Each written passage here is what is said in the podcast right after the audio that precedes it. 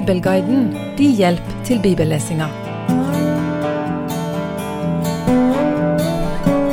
Som nevnt sist gang, så sendte Saul i starten ut et dobbelt budskap overfor David.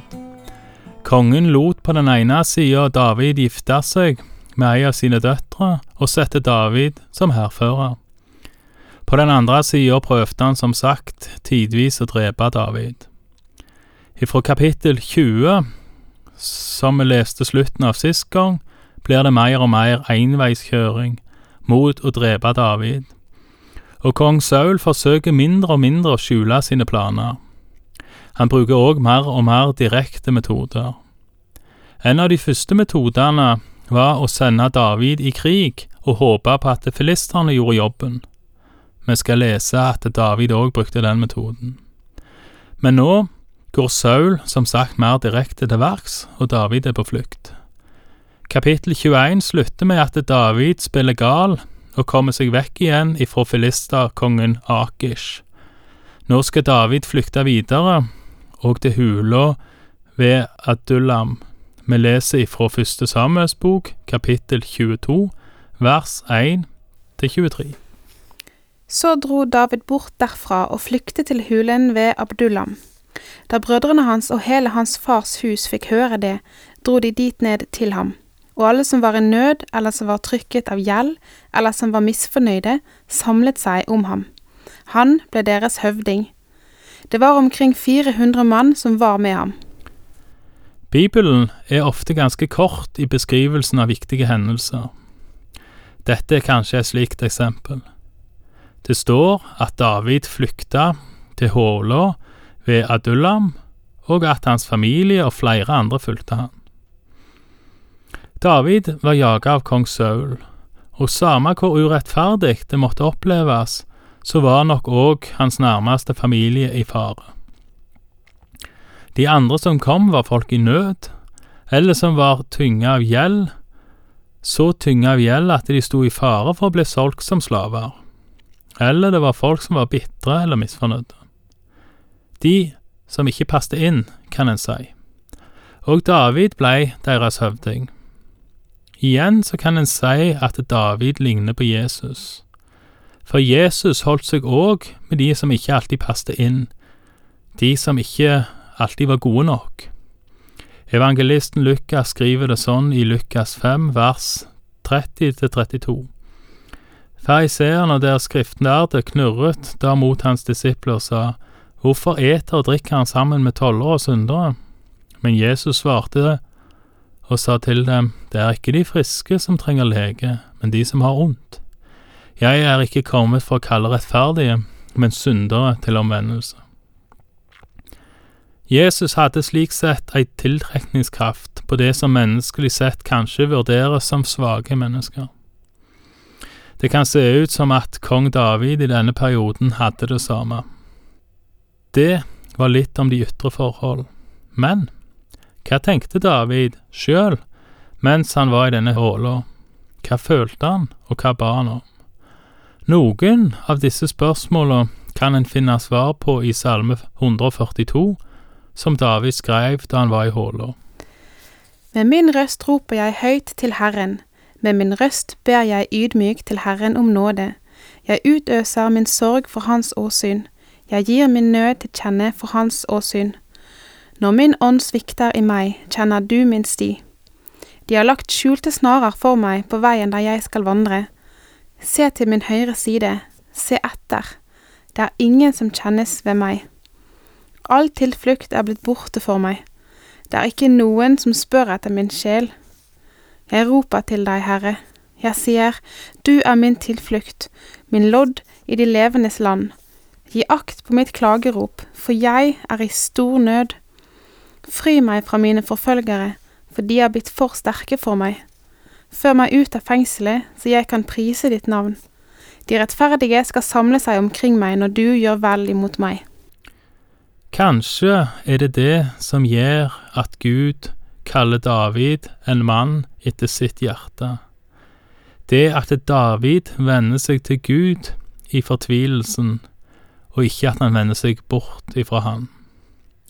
Uansett, Det er spennende å lese hvor fortvila David er, og hva han da gjør. Han roper til Gud.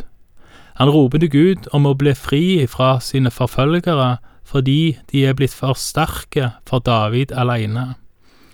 Han vil ut av fengselet slik at han kan prise Guds navn. I seinere kapitler skal vi se at David gjør nettopp dette for eksempel når han danser foran paktkista når den føres inn til Jerusalem. Nå skal vi tilbake igjen til Davids sin flukt, vi leser fra vers 3. Derfra dro David til Mispe i Moab. Han sa til Moabs konge, La min far og min mor få komme hit og bli hos dere til jeg får se hva Gud vil gjøre med meg. Han førte dem fram for Moabs konge, og de ble hos ham hele den tid David var i fjellborgen. En kort kommentar. David er barnebarnet til Boas og Ruth. Ruth kom ifra Moab. Faren til David var derfor halvt moabitt, og det var trolig derfor de kunne søke tilflukt der. Vi leser videre fra vers fem. Men profeten Gad sa til David, Du skal ikke bli i fjellborgen. Bryt opp herfra og dra til Judaland.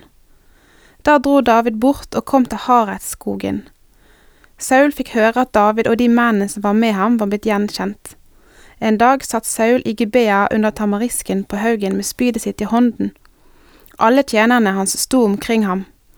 Da sa Saul til tjenerne sine, de som sto omkring ham, Hør nå, dere benjamitter. Vil Isais sønn også gi dere alle sammen åkrer og vingårder, og sette dere alle til høvdingsmenn over tusen og over hundre? For dere har jo sammensverget dere mot meg. Ingen lot meg vite det den gang sønnen gjorde pakt med Isais sønn. Og ingen av dere er bekymret for meg og forteller meg noe. For sønnen min har oppegget min tjener til å etterstrebe meg, slik som han nå gjør. Da svarte Doeg, edomitten, som var satt over Sauls tjenere. Jeg så Isais sønn komme til Akimelek, Aktibus sønn, i Nob. Akimelek spurte Herren for ham og ga ham reisekost, og han lot ham få filisteren Goliats sverd. Da sendte kongen bud etter presten Akimelek, Aktiubs sønn, og hele hans fars hus, prestene i Nob. De kom alle sammen til kongen, og Saul sa, Hør nå, Aktiubs sønn. Han svarte, Ja, her er jeg, herre. Da sa Saul til ham, Hvorfor har dere sammensverget dere mot meg? Du og Isais sønn, da du ga ham brød og sverd og spurte Gud for ham, så han skulle sette seg opp mot meg og ligge i bakhold mot meg som han nå gjør. Da svarte Akimelek kongen og sa, Hvem blant alle tjenerne dine er så vel betrodd som David, han som er kongens svigersønn og har fortrolig adgang til deg og er høyt æret i ditt hus? Var dette første gang jeg spurte Gud for ham? Langt ifra. Kongen må ikke legge sin tjener eller hele min fars hus noe til last, for din tjener har ikke visst det minste grann om alt dette.